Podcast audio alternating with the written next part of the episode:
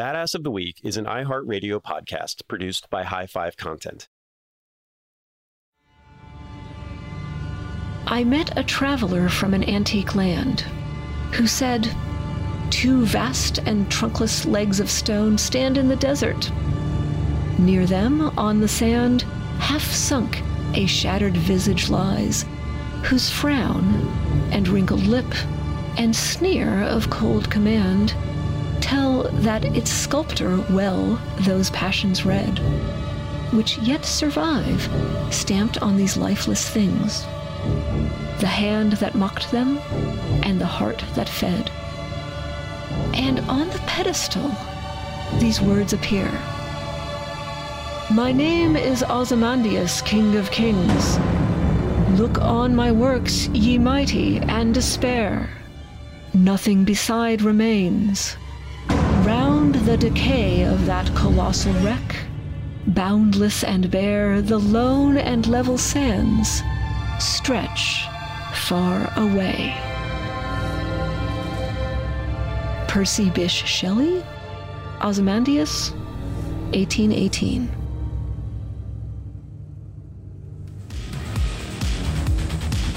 Hello, and welcome back to Badass of the Week. My name is Ben Thompson, and I am here as always with my co host, Dr. Pat Larish. Pat, how are you doing today? I'm doing okay. How are you, Ben? I'm doing well. I'm doing well. We, uh, we, well, I think you brought it up that we are surpassing a record today, I think, with our with our episode. Yeah, and the record is who is the oldest badass we've talked about? You asked me this before, and the I think the I was going through our feed, and I think the oldest person we've talked about is Alcibiades, but he's like a couple hundred years BC, I think BCE. Mm-hmm. Yep. Yeah. Yeah. Yeah. You could make a case that Hercules is older, but Hercules is mythical. What it just means is people were telling stories about this figure named Hercules a few centuries before Alcibiades lived. yeah, the myth persisted, but then you run into the Hercules probably wasn't a real guy. So Yeah. Or if he was, the stories are so so fabricated that they're they might as well not be about a real guy. That's true, Yeah. but you I think you're right. There were the people knew who Hercules was while Alcibiades was alive. So maybe he is the oldest, but the oldest that we can reliably date is Alcibiades, who was Mhm. from 400 BCE, generally speaking, and um, Yeah.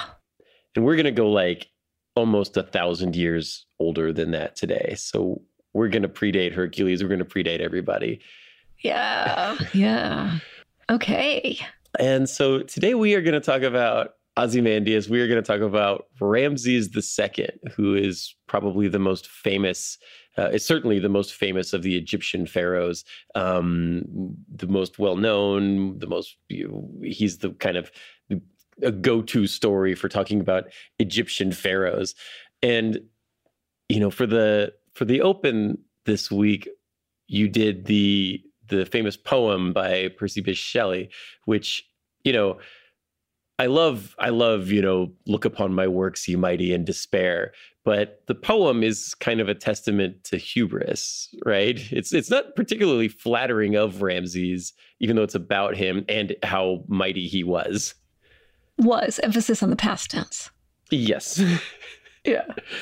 But on the other hand, here we are still talking about him. right right it's uh. I think you said it when we were prepping for the episode. You said no publicity is bad publicity. so According to some schools of thought, yeah. Yes. Yeah. So yeah. Yeah, and Ramses Ramses himself, as we are going to see as we go through his story, he is a testament to hubris. For me, at least, that's what makes him kind of cool. I guess also like Alcibiades, he is this kind of self-aggrandizing maniac, uh, but it's it's endearing, I guess. Yeah. you know, it's um he is the he is the name amongst pharaohs of Egypt who were the most powerful people in the world uh, while they lived and for thousands of years, literally. Um, Mhm. and of all of these pharaohs, of all of these dynasties, we will see that Ramses is the third pharaoh of the 19th dynasty of Egypt. Um, but amongst all of these dynasties and all of these these rulers and all of these powerful pharaohs, he is the one that kind of stands out throughout history as being the greatest of the pharaohs. And so, you know, yes, over a thousand years, over 1300 years, although the the poem Ozymandias is being written in the 19th century. So we are yeah. talking 1818. Yeah. Right. We're talking 2000 years later, more than 2000 years later. Uh-huh. Um, you know, he's still being talked about. And uh, there's still memories of the mighty empire that he once built and the mighty works that he completed.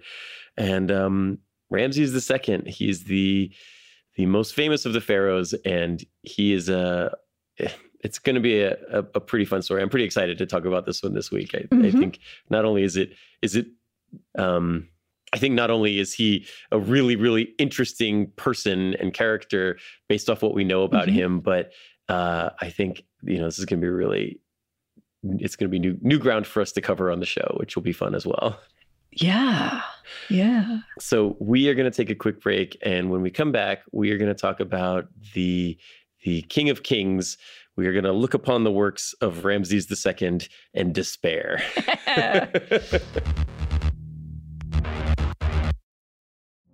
Witness the dawning of a new era in automotive luxury with a reveal unlike any other as Infiniti presents a new chapter in luxury, the premiere of the all new 2025 Infiniti QX80. Join us March 20th live from the edge at Hudson Yards in New York City featuring an unforgettable performance by Grammy and Academy Award winning singer, songwriter, and composer, Jon Batiste. The all new Infiniti QX80 is unlike any luxury SUV you've ever seen. Smart enough to anticipate your needs, even before you do. Every line, curve, and detail was thoughtfully crafted so everything for every passenger feels just right. Don't miss it. Mark your calendars and be the first to see it March 20th at 7 p.m. Eastern, only on iHeartRadio's YouTube channel. Save the date at new-QX80.com. 2025 QX80 coming this summer. Residents at Brightview Senior Living Communities enjoy enhanced possibilities, independence, and choice. Brightview Dulles Corner in Herndon and Brightview, Great Falls offer vibrant senior independent living assisted living, and memory care services through various daily programs and cultural events. Chef prepared meals, safety and security, transportation, resort style amenities, and high quality care. Everything you need is here. Discover more at brightviewseniorliving.com. Equal housing opportunity. You're ready for a comeback. And with Purdue Global, you can do more than take classes. You can take charge of your story, of your career, of your life Earn a degree you can be proud of and get an education employers respect. It's time, your time, not just to go back to school, but to come back and move forward with Purdue Global, Purdue's online university for working adults. Start your comeback at purdueglobal.edu.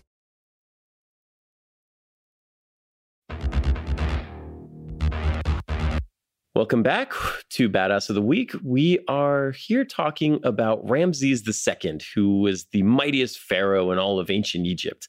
And here's something cool about him that a lot of people don't realize when they think about Ramses II is that he was not born royal. You, huh. you kind of expect Ramses II. Yeah. It seems pretty likely that like his father was a Ramses the first and his grandfather was somebody else. You know, it stands to reason that he was born in a palace and only lived in a palace his entire life. But that's not the case for Ramses II.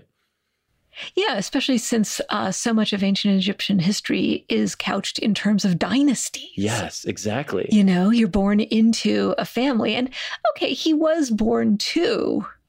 Well, you'll tell us, Ben, how he did get where he got. Yeah. So, you know, he is the third king of the 19th dynasty, but he was born before the 19th dynasty began.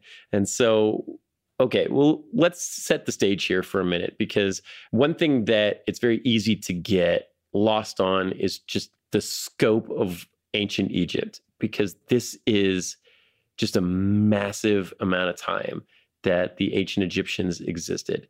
So, you know, people think, oh, ancient Egypt, the pharaohs, they built the pyramids.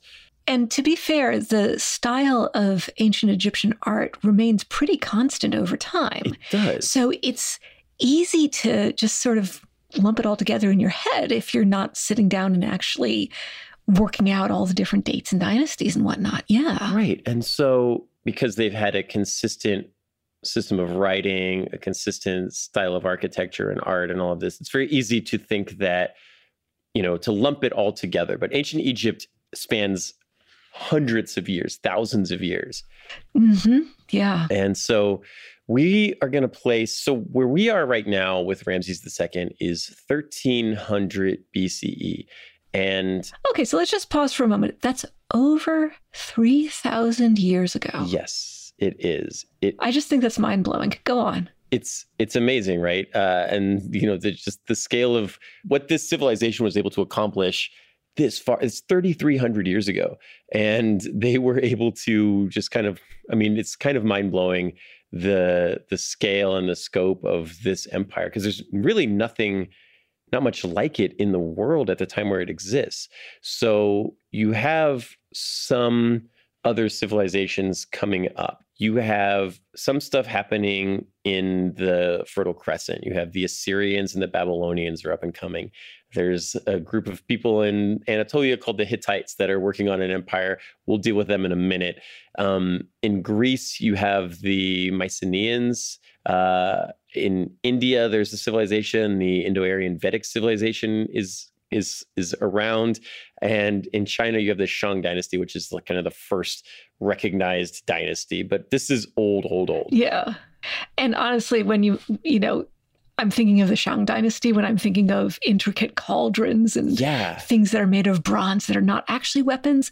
But the Shang Dynasty might be the only thing in the world more advanced than Egypt, but they're never met, and they're those they're not going to meet. yeah.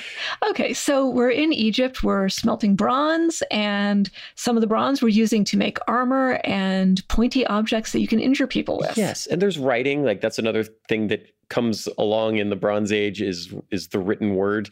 Um, but still, like when we talk about ancient Egypt, the thing I've Ramses is is in 1300 BC. He is over a thousand years after the creation of the Great Pyramid. So the Great Pyramid is from 2500 BC. So it was 1200 years ago that that was built. So he's not building building the pyramids whenever you kind of see him there's always some pyramid being constructed in the background and that's not really i mean he he refurbishes it. He helps like restore it as one of his great works but um but he didn't build it. He didn't build any of them. Yeah.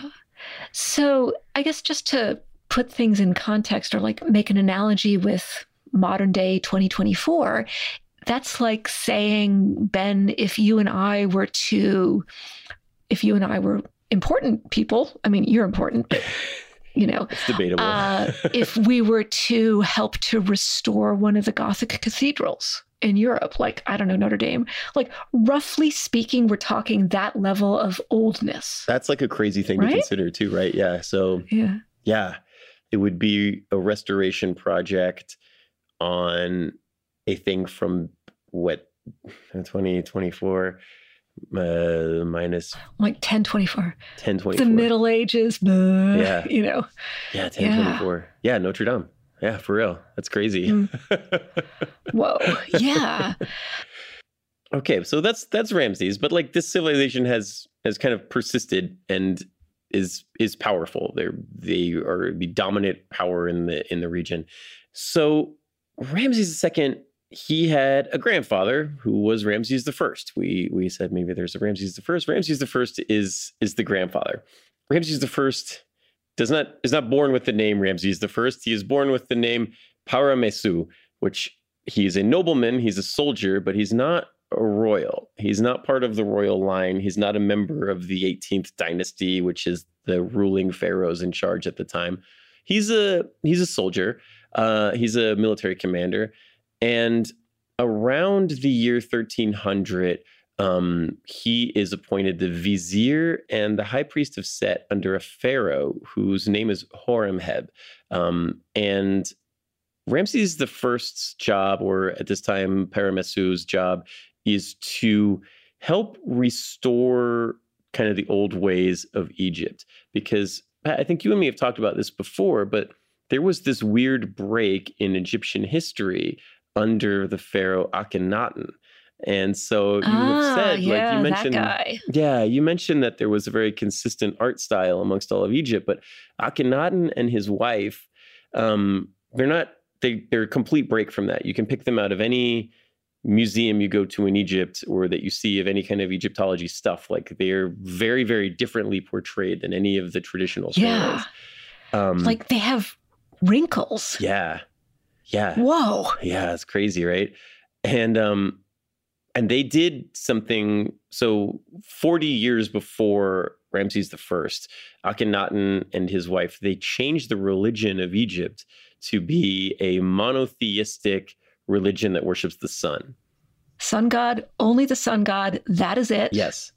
Yep. Accept no substitutes, accept no imitations. We are monotheistic. Yeah. Which is a big change. It's a big change, and a lot of people didn't like it. a lot of people didn't like it, and they eventually, you know, after Akhenaten, um, they his his grandson uh, is King Tut, Tutankhamun, and he starts the process of being like, actually, we're gonna we're gonna just go back to the old ways because people really didn't like the monotheism thing, and not only did it create this big cultural schism, but it also created an imperial schism where like various parts of the empire were like, actually, we're out. And and and then when Akhenaten didn't move on them militarily because he was too busy dealing with his own internal problems, other parts of the Egyptian empire were like, actually, it doesn't seem like they're going to do anything if we just break away from the empire. So we're just yeah, we're just Mhm. gonna do that. Peace out. Yes. Yeah. Yeah. Okay. So this is the state of things 40 years after Akhenaten. And Ramses the First is looking at it and saying, like, "Hmm, okay. Or wait a minute, hold on. Is this under Ramses the First or is this under Horemheb that we're talking about? So this is the state of things when the future Ramses the First takes over as vizier for Horemheb. Ramses the First is kind of brought in. Horemheb is not a particularly effective pharaoh. He's nearing the end of his reign, and he brings in uh, the future Ramses the First to say, like, "Hey, I need your help. You're going to be the high priest of the religion. You're going to be the vizier. You help me get things in order." And Horemheb, he's the last of the 18th dynasty. That's correct. Okay. Got it. Okay. Going on. And so Ramses enters the palace. Um, and when Ramses the first enters the palace, he's got a son and he's got a grandson, and that grandson is going to be Ramses the second. So Ramses the second, So it's like take your grandkid to work day. right? He moves into kind of the the palace. He's 14. He's around 14 at this point. Um, Okay. and Shout out to all my ninth graders. yeah, Yeah. he's around 14. He's he's spent the first 14 of his, years of his life as a nobleman, but not as a royal. And uh, it was probably still fine, right? It wasn't like he grew up on the streets or anything. Like I'm sure he did fine for himself. Ramses the first moves into the palace of Horemheb and brings 14 year old Ramses the second with him. Um, he starts working to rebuild ancient Egypt, not just like curing this heresy stuff, but also starting to move militarily to reclaim territories that were lost during Akhenaten's reign. Um, Horemheb dies not too long after this, but he appoints Ramses the first as his successor. So the vizier, the high priest, it seemed kind of obvious. Horemheb doesn't have any kids, so he appoints Ramses the first to take over. Now we're moving into the 19th dynasty of Egypt. That's Ramses the first. Um, and Ramses the first rules for we think like a span of months before he dies as well. Mm, okay. Um, But he's got a son. He's got a son. His son is Seti I. Seti designates Ramses as Ramses II as his successor. He builds some things. He expands the empire a little bit. And in 1279, Seti I dies, and Ramses II takes over as the third ruler of the 19th dynasty. He is 24 years old when he takes over. He will go on to rule for 66 years, which so that's a considerable improvement over his grandfather, who, for all of his good qualities, only lasted for a few months. Yes. Uh, Yeah. his father Okay. ruled for a few years, but Ramses is going to rule for 66, which is Several decades. right, which is possibly the longest reign in of any of the pharaohs. We we you know records are so weird that it's hard to know for sure, but he he celebrated the most feasts of the longevity of the pharaoh celebrations than any other pharaoh in the history of doing that. So if that's the metric we're going to use, then he had the most of Yeah. those parties. So this is like this festival that you celebrate once you hit the 30th year of your reign, and then you celebrate it, I think on paper every three years after that. But I think some pharaohs, maybe Ramses the second, cough cough, might have made it every two years. But- the stagecoach Mary thing, where like it's my birthday when I tell you it's my birthday. yeah, yeah. You know, it's a state of mind. Yes. Yeah. So Ramses will rule for 66 years. He's going to outlive his 12 eldest sons. He's going to have 50, 50 sons and 50 daughters. He's going to have over 100 kids in his lifetime. Okay, I, I mean, do we do we completely believe him when he says he has fifty cents and fifty dollars? Like, I mean, well, he probably has a lot of wives and concubines, I guess, so that might be true. It's it's possible. It is entirely possible. There are there there are there are 50 something named sons and daughters. There is the there is the like, oh, maybe you're adopted, right? The adopted sons and daughters, the Roman style, but um Yeah. Oh, yeah, which is which is legit. That's a thing, you know. And um, I mean, that's how Horemheb passed the baton on to Ramses the First. I mean, maybe not officially adopting, but like, you know, hey, yeah, it's just when you say fifty sons and fifty daughters, I'm like, that's a very round number. It's over 100. So it's 50 something. I, I don't remember the exact numbers, but there's like 54 sons and 52 daughters or something like that. But but who knows, right? Because numerology is weird and maybe those are holy numbers or whatever, right? Like you do. No, no, no, no, no, no, no, no, no, no. I'll roll with it. I'll roll with it. We've got documentation. He's got paperwork. Okay. Um, oh my goodness, can you imagine his tax returns? Never mind. Head of household. Never mind. That's uh, yeah. Anyway, so he, if he was 24 when he ascended the throne, and then he rules for 66 years, that's mm, mm, mm, checks notes. He's hitting 90. Yeah. Right. Yeah, which is really rare Whoa. for 1300 BC, right? On the one hand, yeah. Um, on the other hand, if you make it through the various, you know, slings and arrows that life throws at you, you know, some people did live to be to their 90s in those days. Um, That's true, but a pharaoh was also kind of, a, I imagine, kind of a perilous job. perilous on the one hand. On the other hand, he also had access to the best resources. Like he had access to the best nutrition, he had access to the best doctors, and Egyptian doctors were pretty sophisticated. That's true. So if anyone is going to live to 90, it's going to be this guy. That's fair. That is really fair. You know, Pharaoh's privilege. Yes, exactly. And yeah, and so he is he's going to have longevity and stability and he is going to be the greatest of the the Egyptian pharaohs. The the story that I, you know, the the story I like to tell about Ramses is that um before we could decipher hieroglyphics, he was he was if not the only pharaoh we could name, he was one of the only pharaohs that we could name for sure. Yeah, because he was mentioned in sources that we could read because he was so badass.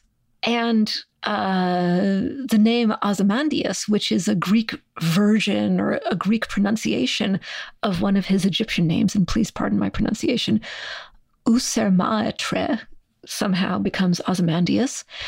We get that name from the first century BCE historian Diodorus Siculus, who is writing during the Roman Empire or during the Roman influence, writing in Greek. yeah. So yeah, that's Ozymandias, So aka Ramses Yeah. the second. Yeah. And so Ramses takes over and he's 24. He was born a nobleman, but not a pharaoh. We know some stuff about him. We know he's five six, five seven um, in in height. Uh, How do we know that? oh, because we have his mummy. Do we have his mummy? he's got oh, okay. There you go. I've seen it. Okay. Okay. Yeah. he's got a strong jawline. He's got a hawk, hawkish nose. He probably had red hair, which seems really weird to me, but they say he has red hair. Yeah. and it seems weird. Um, it on the one hand, it seems weird. On the other hand, you know, we're finding out that people in the ancient world could travel long distances and Egypt is right on the Mediterranean, so there were all these trade routes and people were moving around for military campaigns. So who knows? You know, maybe, you know, maybe he's got ancestry from other parts of the world. But based on the conventions of ancient Egyptian art, which is notoriously standardized, we're not expecting a ginger. That's true. You know? It's true. They there is like it's not as common anymore, but there there were redheaded people in red-haired people in um in North Africa, especially amongst like the Berbers. Um, it's not as common as it used to be, but it did exist into the you know the the 1300s you know CE, right? Um, and so there's some speculation that it comes from that, but it, it, we don't know. What we do, he was a mummy, and we tested his hair, and it seems like it was probably red. So, yeah, and there's the hair that's growing on his head, and then also there are many contexts where ancient Egyptians, especially elite ones, would wear wigs. Yeah, that's true. And the wig could be whatever, you know. Yeah. So yeah. So that's generally what he looked like. But in you know personality, he's he's shrewd, he's clever, he's highly motivated. He is married to a woman named Nefertari, who we're going to talk about in a little bit.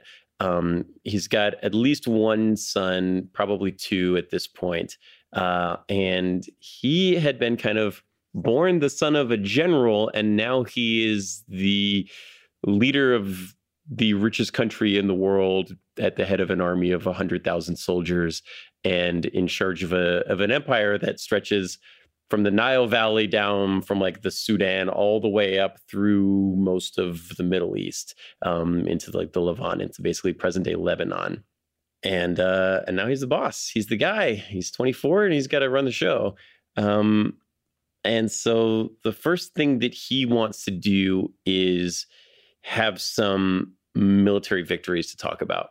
And you know, we had said that some of these these periphery townships and and regions had been broken away from Akhenaten, and he wants to rebuild the Egyptian empire as as he remembered it or as it used to be or whatever. And so he wants to kind of retake these lands that were once Egyptian.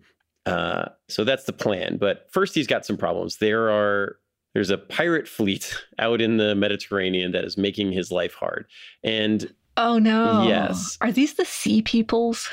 The sea peoples will come a little later. His son is going to deal with the sea peoples. The sea peoples are really interesting to me. I love the story of these okay. guys. Okay, yeah. Okay, but these are just pirates. These are just pirates. These are people on ships who are attacking other ships and just, you know, yeah. pillaging. They're coming from basically present day Turkey. So they're coming from Anatolia and they're sailing down and raiding and plundering Egyptian ships, uh, Egyptian shipping and you know logistics. Everything kind of moved by water in these oh, days. The land that's gonna suck. Yeah, that's annoying. It's no, super annoying. This is annoying. Super annoying. Yeah. And so yeah, yeah. Ramses has to deal with these guys. So he Uh-huh. sends out the Egyptian royal guard. In some versions of the story, he in his version of the story, he goes with them.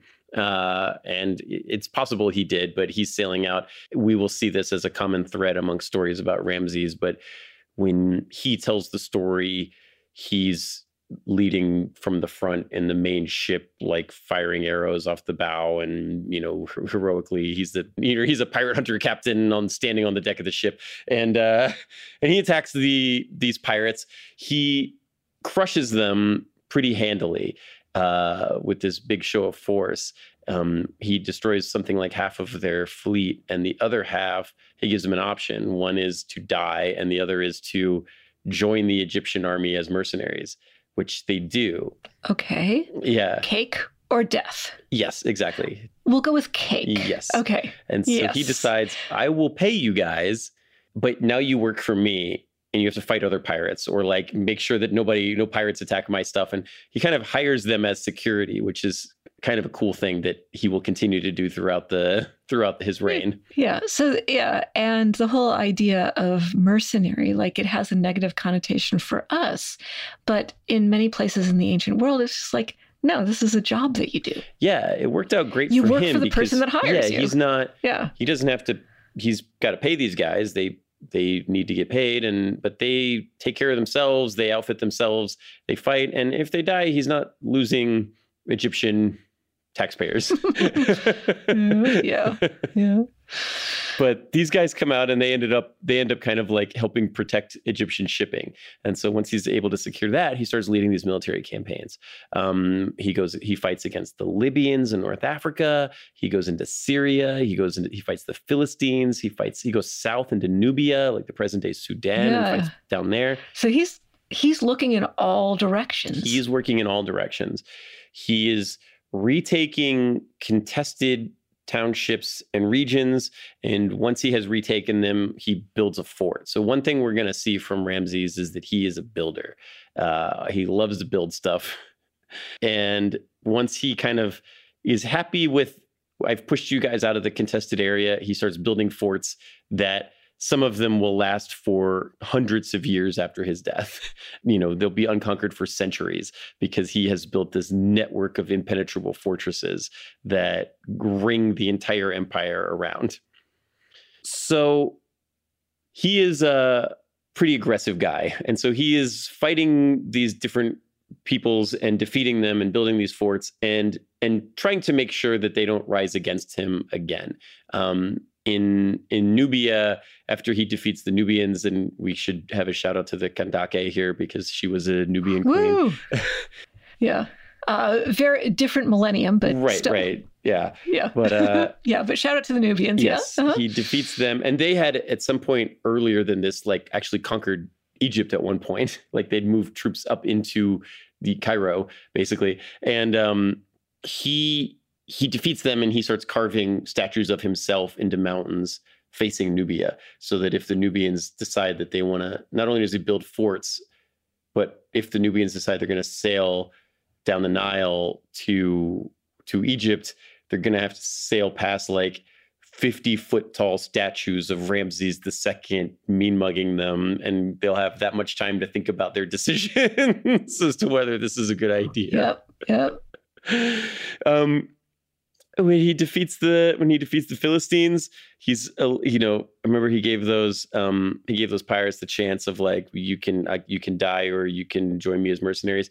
He gives that chance to uh, one particular Philistine army, and they choose death, and so he doesn't give them death. Uh, okay. Uh, they say no. oh. He doesn't kill them, but he cuts off the hands and, according to the story, the penises of all of the prisoners of war and throws them into a big pile in the middle of his town.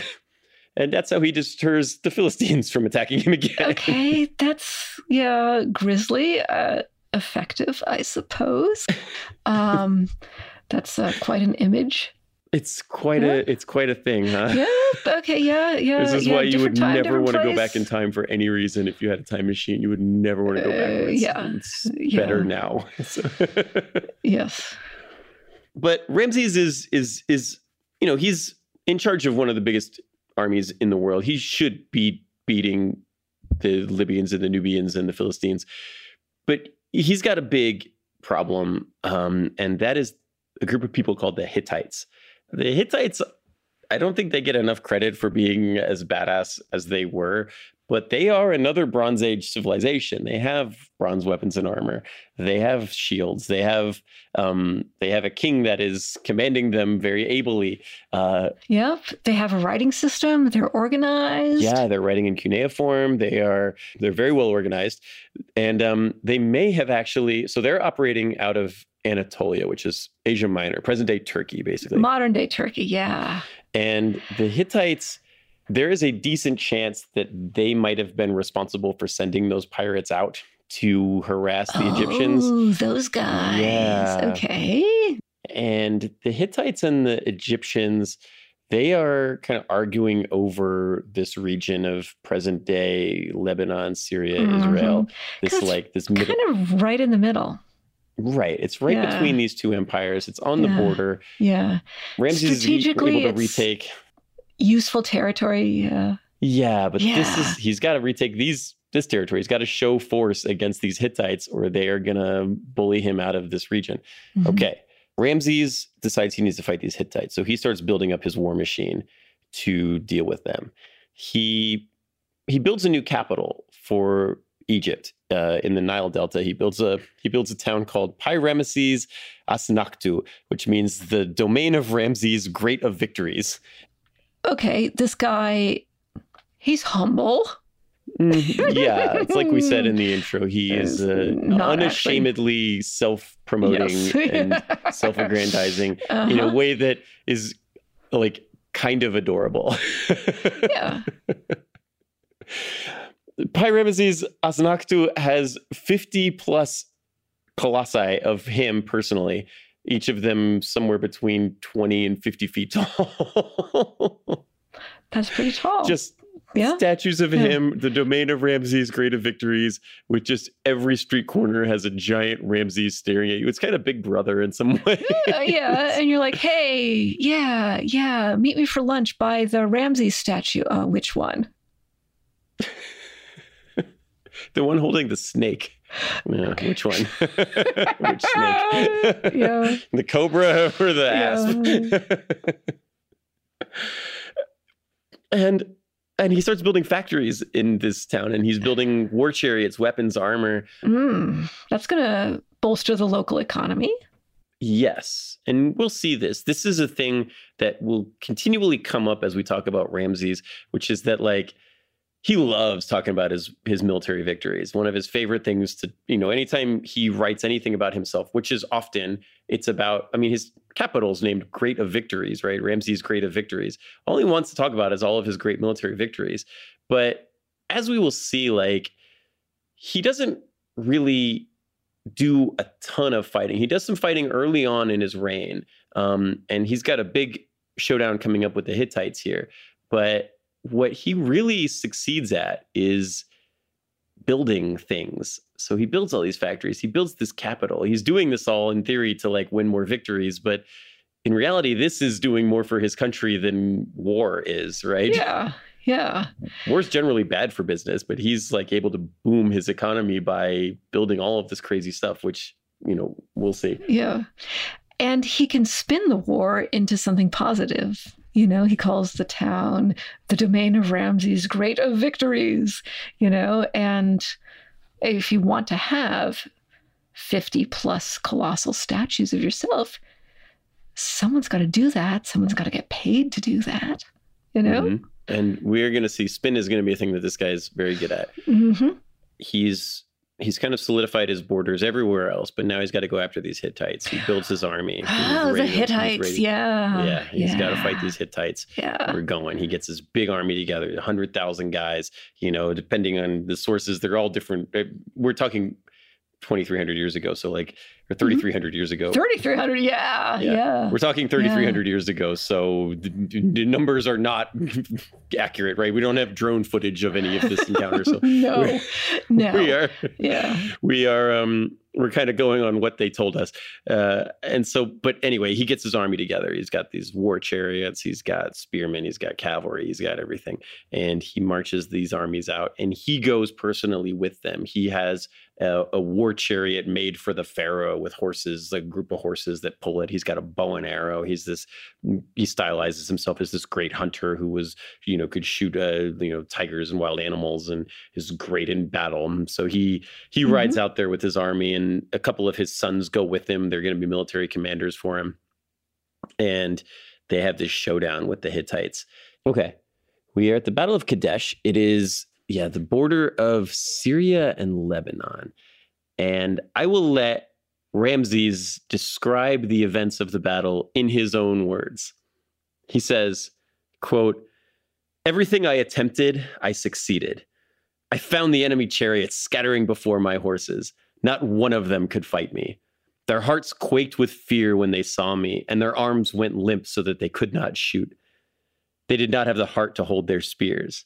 They fell on their faces, one on top of the other. I slaughtered them at my will.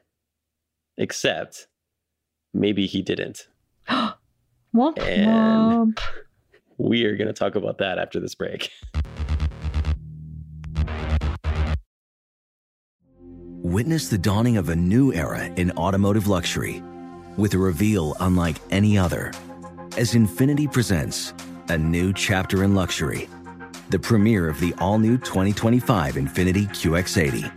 Join us March 20th live from the edge at Hudson Yards in New York City, featuring an unforgettable performance by Grammy and Academy Award winning singer, songwriter, and composer, Jon Batiste. The all new Infiniti QX80 is unlike any luxury SUV you've ever seen. Smart enough to anticipate your needs, even before you do. Every line, curve, and detail was thoughtfully crafted so everything for every passenger feels just right. Don't miss it. Mark your calendars and be the first to see it March 20th at 7 p.m. Eastern, only on iHeartRadio's YouTube channel. Save the date at new-QX80.com. 2025 QX80 coming this summer. Residents at Brightview Senior Living Communities enjoy enhanced possibilities, independence, and choice. Brightview Dulles Corner in Herndon and Brightview, Great Falls, offer vibrant senior independent living, assisted living, and memory care services through various daily programs and cultural events. Chef prepared meals, safety and security, transportation, resort style amenities, and high quality care. Everything you need is here. Discover more at brightviewseniorliving.com. Equal housing opportunity. You're ready for a comeback. And with Purdue Global, you can do more than take classes. You can take charge of your story, of your career, of your life. Earn a degree you can be proud of and get an education employers respect.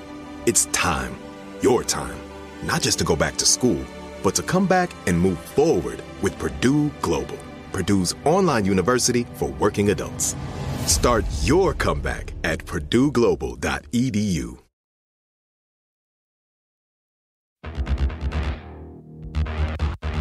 So we are at the Battle of Kadesh. Kadesh is important and it comes up a lot. And we have Ramses' depiction of the battle. He rides off with this huge army with the war chariots and the cavalry and the spearmen. They're all decked out in bronze armor and weapons that were created in the capital city that he built out of nothing, the town of Pi Ramses, great of victories. And they've ridden off to this battle. And Ramses returns with a much smaller group of people than he left with, but he returns. They're they're bloodied and they're battered and they're you know there's there there's weapon marks in their armor. Um, but they return and he builds this monument where he wrote the thing that I quoted before.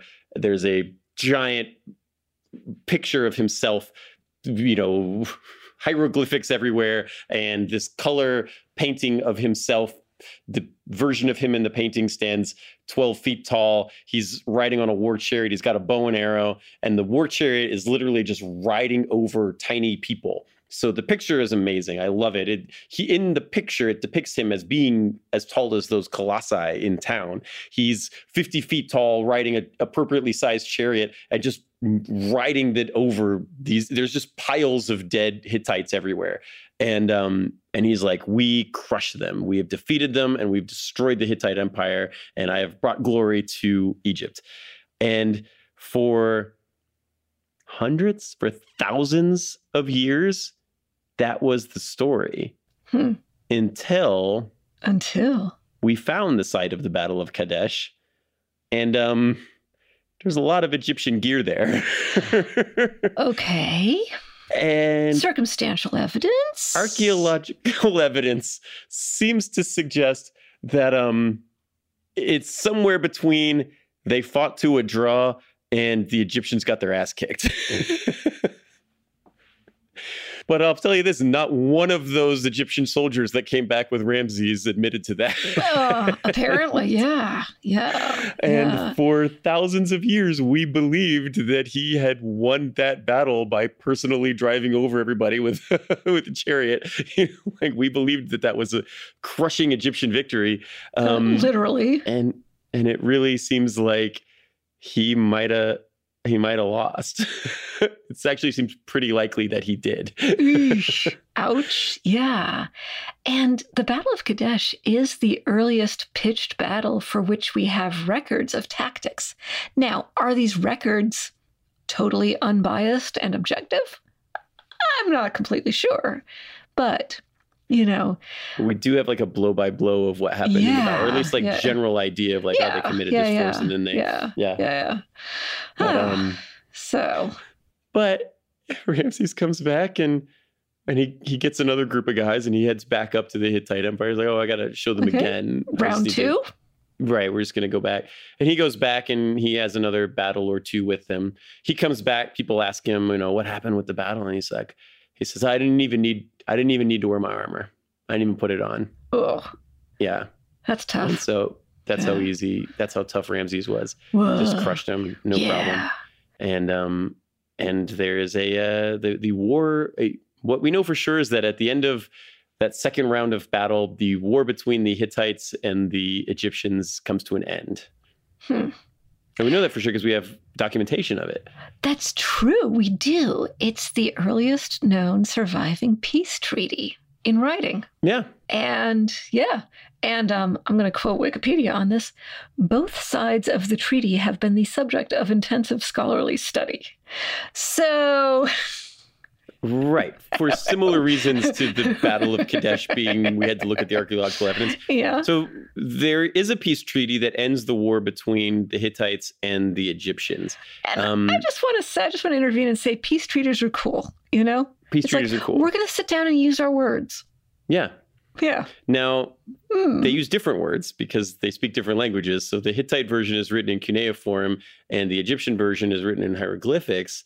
Um, and they generally agree the two versions generally agree on what the border is where what towns go to what this mm-hmm. is the mm-hmm. end of the egyptian part this is the end of the hittite part what they differ on is who asked for the peace treaty the hittite version says ramses came into him begging begging for peace and the ramses version says it was the other way around uh-huh. mm-hmm. So okay, yeah. Be that as it may, uh, we still have a peace treaty, and yeah, okay. But but it's an object lesson in representation. Yes, and this is where Ramses II is just a master of just self-aggrandizing propaganda. Um, I think I said in when I, I, wrote about Ramses in in the first badass book, I said uh, that Ramses the Second's propaganda machine makes Joseph Stalin look like the editor of a middle school newsletter. like, like Ramses is he's just I mean, the Battle of Kadesh thing's great. Not only is he riding the chariot over people at the Battle of Kadesh, but there's also pictures of him doing it against the Nubians and the Libyans and the Philistines and all of this other. Like he's crushing everybody personally. He's shooting lightning bolt out of his bows. Like he's, you know, he's the greatest warrior that has ever lived. Um, and then and then he's like, except like all of the enemy warriors are groveling at his feet, and he's standing there with some some depiction of a Egyptian fertility goddess, and they're accepting the blessings of the the gods for for their victory. Um, That's what he said. Yeah. Right. Yeah. He's, he would if if there was a if there was a big temple or a big statue or a colossus or something you had mentioned that like the art style has been fairly similar if there was a colossus of some pharaoh that ramses was like that's a pretty cool one he would just literally chisel that pharaoh's name out and chisel his own name in like this is the statue of ramses now. Like temples like this is the temple of ramses. So he's just like photoshopping himself in. Yes it's damnatio memoria he just he's carved out every other uh-huh. pharaoh's name ever and put his own on top yeah.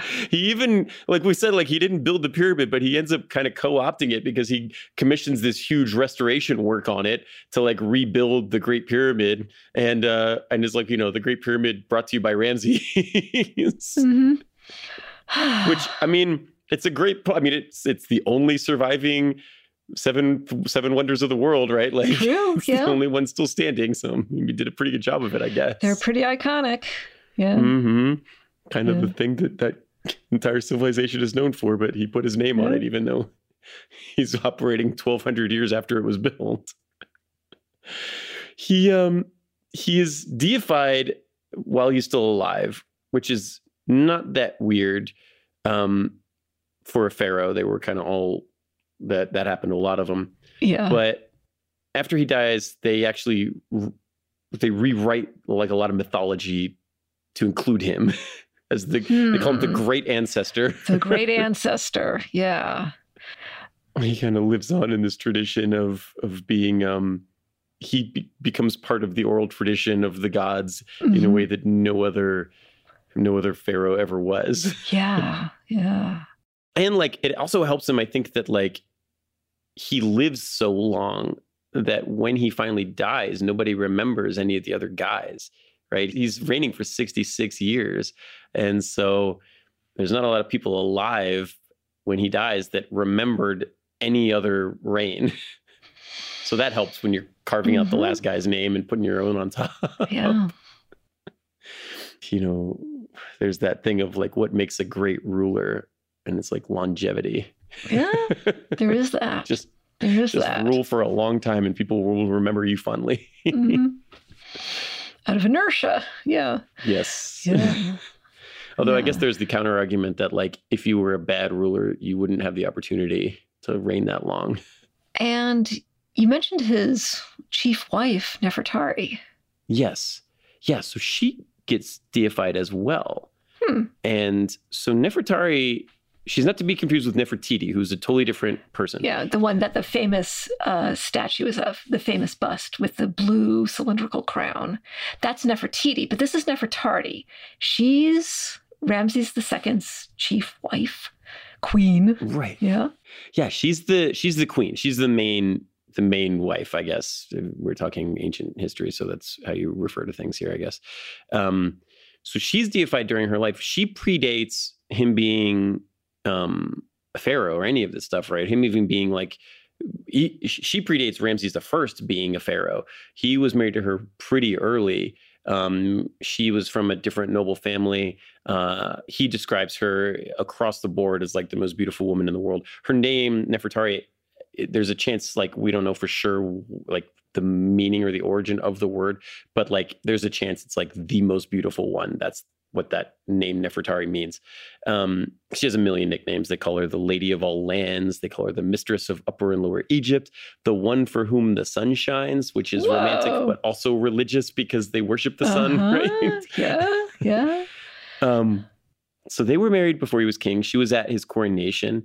And Nefertari is interesting. She is uh, very highly educated, extremely intelligent, and involved in a lot of the diplomacy of ancient Egypt. So she, we have letters that she wrote to other kings and queens of the time, including the king and queen of the Hittites. Oh, that's a big deal. Yeah. Yeah. Um, she was like sending gifts to them after the peace treaty had ended and wri- writes letters to them and continues to write letters to them, probably to help maintain the peace, uh, which is which is smart. It's like you said, peace treaties are good, and you don't want to fight these Hittites again because they might have kicked your ass, right? um, and so she could read and write hieroglyphics, which was rare for anybody. Let Yeah. alone like there was a whole it's scholarly a class that had it. complicated system. It, it takes years of training. So yeah, you have to have, in a way, you have to have a a special class of people. Yeah, yeah. There was a whole scribe class that did this, and um, but she she learned to do it, and we have things that she wrote in hieroglyphics. Um, she had her own cartouche, Oh yeah, which was generally re- reserved for a pharaoh. yeah. That's the oval thing. If you look at Egyptian hieroglyphics, um, sometimes you'll see this oval thing with like a little bar at the end, and that's a way of surrounding a very important name. So if she's got a cartouche around her name, her name is very important. Yes, yeah, because the hieroglyphics there's not like an easy. Yeah, but so they would just kind of basically Yeah. highlight her Mhm. important- yeah, yeah, important symbols. yeah. um, she has a temple built to her. Ramses built a million temples, but he built one to her uh, at a place called Abu Simbel, which it's still standing. Oh It's yeah. awesome, right? Yeah. I I was I've been there, and it's just like the most mind blowing thing. It's on the border of Sudan and Egypt, in the very very south of Egypt. And so, like symbolically, it's a way to establish his presence on the border. Right. It's one of those. It's one of those uh, colossi I was talking about that kind of ward off the Nubians from trying to sail sail down the Nile. Uh, but one of the temples at Abu Simbel is dedicated to her specifically. Um, she's kind of deified as this fertility goddess. She's seen there with Hathor, who's kind of the main and kind of the Aphrodite of ancient Egypt. Um, and uh, you know, she's their buddies in in this as depicted in this temple. Um, but it was pretty rare for Egyptian queens to be treated this way in general. And for Ramses, she's the only person other than him that he ever built a statue to. There's smaller statues to his kids that he had with her, you know, but um, but this is is it's it's not common. And uh, Abu Simbel is one of the gr- best examples we have, like one of the most intact uh, temples that that exist, and it's it's really really it was m- amazing to get to see it. Um, the two of them have six kids together, and they end up being generals in the army. Uh, they end up leading forces of Ramses' armies.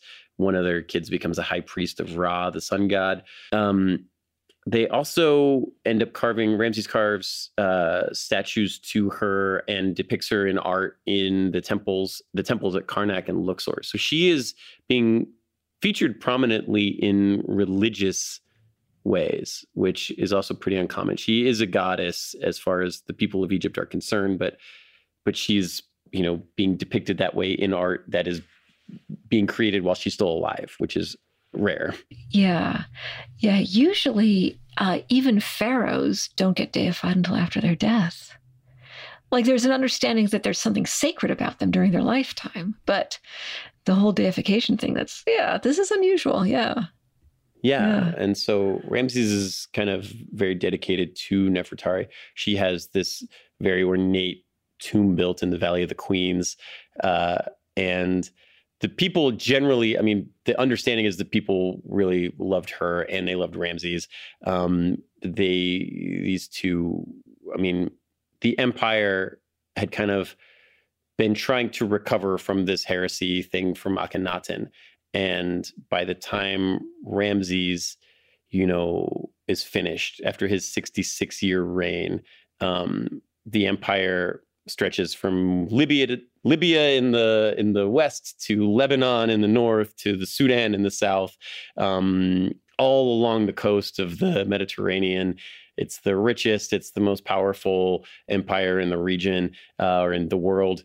Um, there's there's been these huge buildings and and and public works built, irrigation, um, uh, temples, and uh, you know the pyramids restored. The you know he's kind of rebuilt this this empire up into a into an empire that's going to last until until Cleopatra, right? Like it's going to last for another another 1300 years. Yeah. Yeah. um, he's like he's kind of the midpoint of ancient Egyptian history. If you go with like the pyramids being Old Kingdom 2500 BC, and like the ancient Egypt lasts until like basically what Augustus. Yeah. like, Yeah. Yeah. and um, yeah, I mean he kind of is able to restore this to what it needed to be, and and builds these works, and he he eventually dies in 1213 at the age of 90, um, 90 something, after a 66 year reign. Um, his 13th son succeeds him because his 12 oldest sons died before he did. he is buried in the Valley of the Kings, but there is a funerary temple built for him uh, across the Nile from the big temple complex at Luxor, which is like the main Mm. center of the Mhm. religious world for ancient Egypt. But he built this humongous complex right across the river called the Ramesseum, which he said would be a temple. Mhm. Yeah, Yeah. of course, it's on brand. Yeah. Um, he he called it the temple of a million years because it would never it would never end. Mhm. Um, Okay. Well, It's- we- we've made a dent in that. We've made a dent in that. Yeah. It's not it's in pretty rough shape right now, so it didn't it didn't last the full million, but it, it lasted Oh no, like but a it's, thousand. it lasted yeah a few thousand. Yeah. His tomb was looted like during the reign of Ramses III. So not long after Ramses II, Ramses III, uh, Ramses II's tomb's looted. Uh, we don't know what was in there. It's not in great shape these days.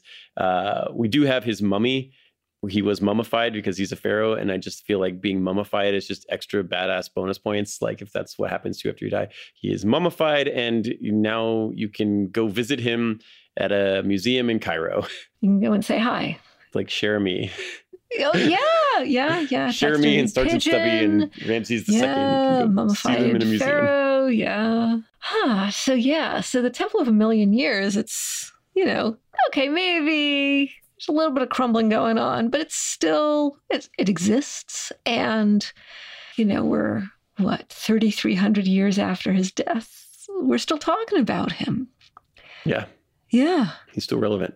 Yeah.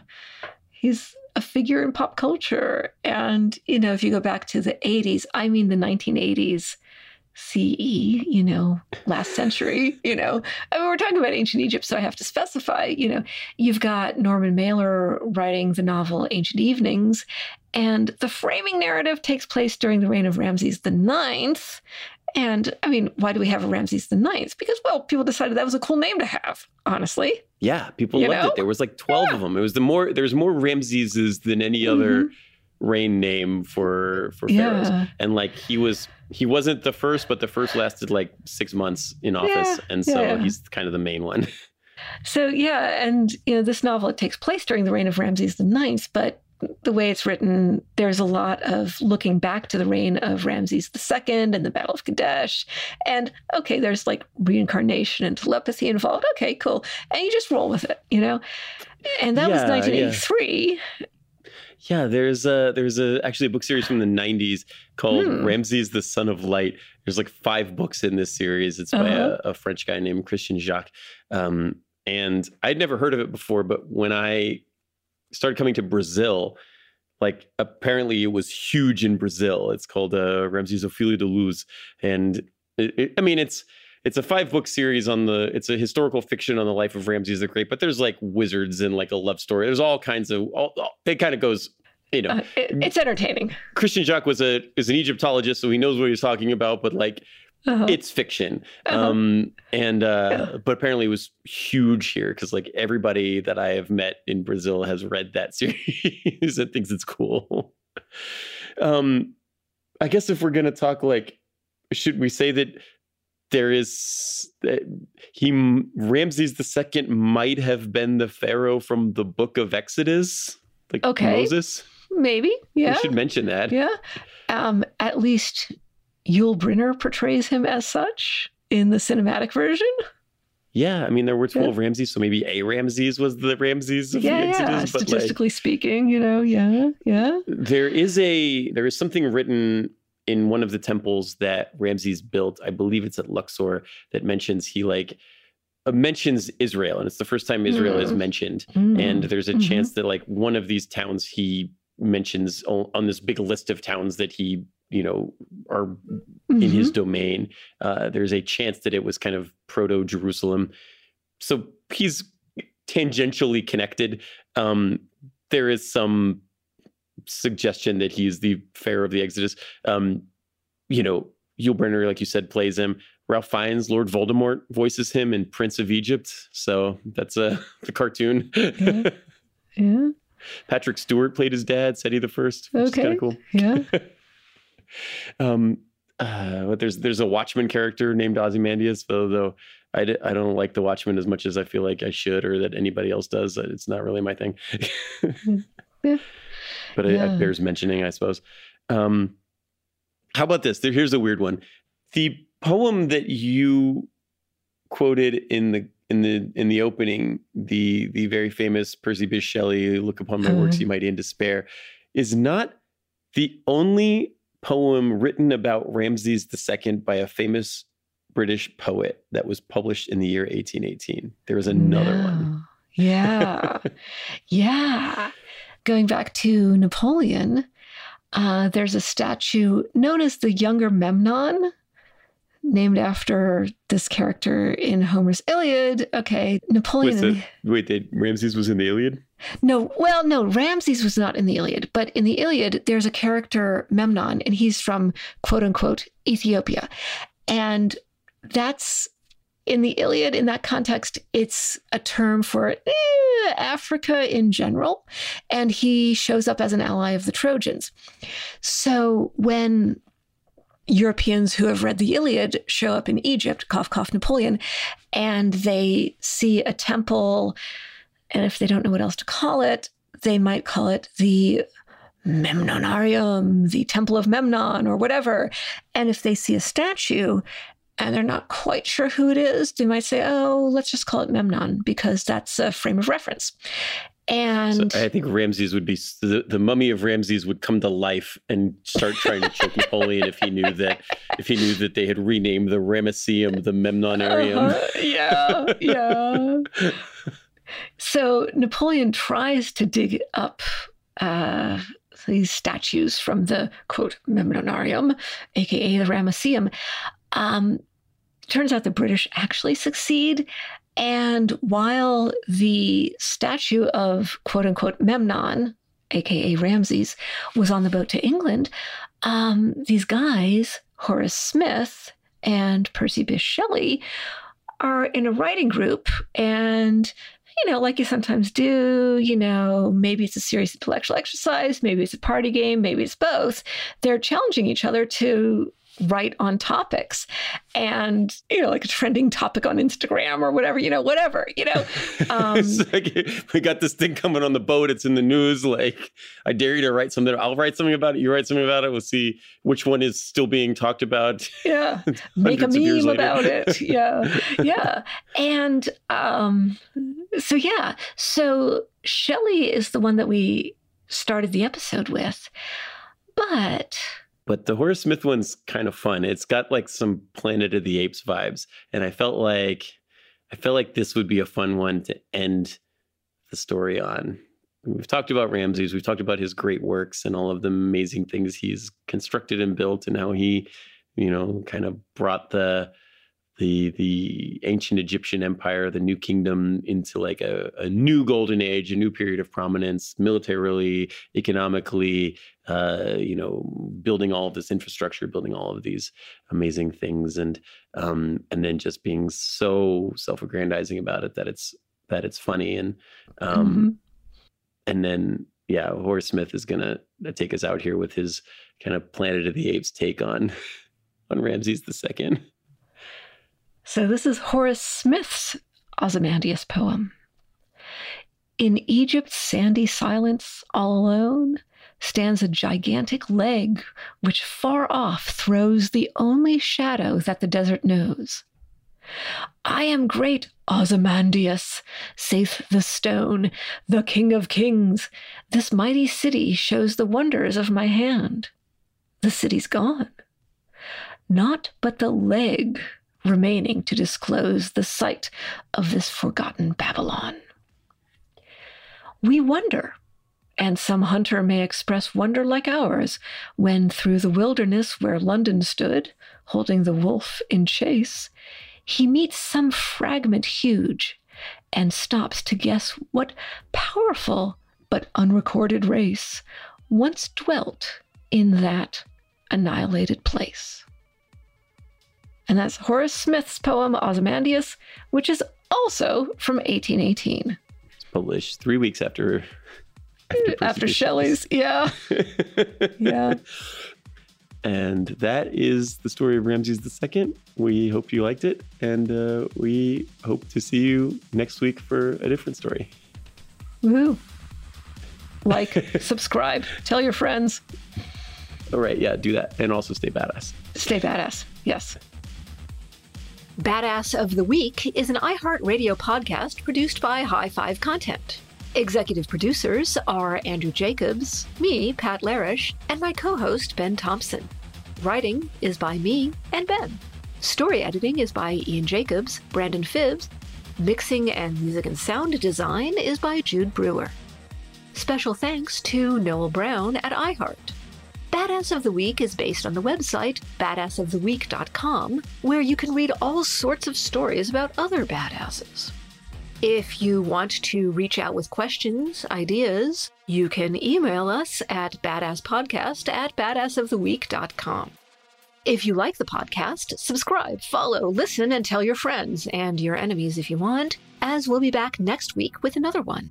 For more podcasts from iHeartRadio, visit the iHeartRadio app, Apple Podcasts, or wherever you get your podcasts. Infiniti presents a new chapter in luxury, the premiere of the all new 2025 Infiniti QX80, live March 20th from the edge at Hudson Yards in New York City, featuring a performance by Jon Batiste. The all new 2025 Infiniti QX80 is an SUV designed to help every passenger feel just right.